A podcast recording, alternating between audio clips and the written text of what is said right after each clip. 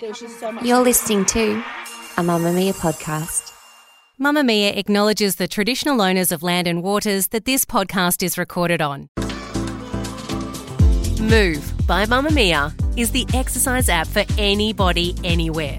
And in case you missed it, we dropped a brand new stretching collection that can be used to improve mobility and bookend your favourite sweat sessions.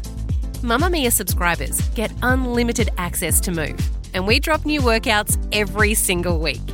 If you're on the hunt for movement that makes you feel good, head to move.mamamia.com.au and use the code MOVE10 to get $10 off a yearly subscription.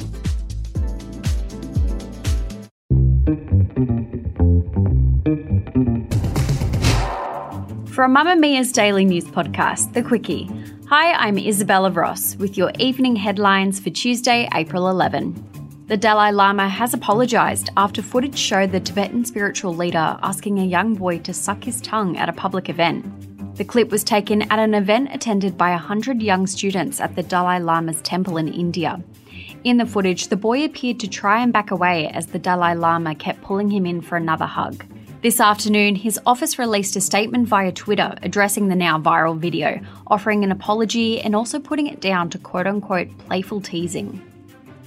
The leader of a terrorist organisation convicted of planning attacks on Sydney's naval base, a courthouse, and the Mardi Gras parade will spend up to 15 years in prison. The 48 year old was sentenced in the New South Wales Supreme Court on Tuesday. The judge found that while planning for numerous attacks was still in its infancy, the end result, if the plots had been carried out, would have been horrendous. Liberal frontbencher Julian Leeser has resigned from the coalition's shadow cabinet to campaign for a yes referendum vote in the Indigenous voice. Lisa quit after the party room decided to campaign against the voice, saying he believed the voice was the right move forward to advance the lives of First Nations people. Personal lender Latitude Financial is refusing to pay a ransom to cybercriminals after millions of customer records were stolen. The company said on Tuesday it could see no benefit to consumers in rewarding criminal behaviour. About 7.9 million people had their driver's license details taken, and about 53,000 passport numbers were also stolen in the hack, which was detected last month. Latitude also admitted an additional 6.1 million records dating back to at least 2005 were poached, including names, addresses, phone numbers, and birth dates. Lastly, a new international education report has shown that Australian classrooms are among the least disciplined. It appears that students in their final high school years are the most disengaged. The findings showed that Aussie teachers as well feel the least prepared to tackle poor student behaviour, and they work higher than average net teaching hours.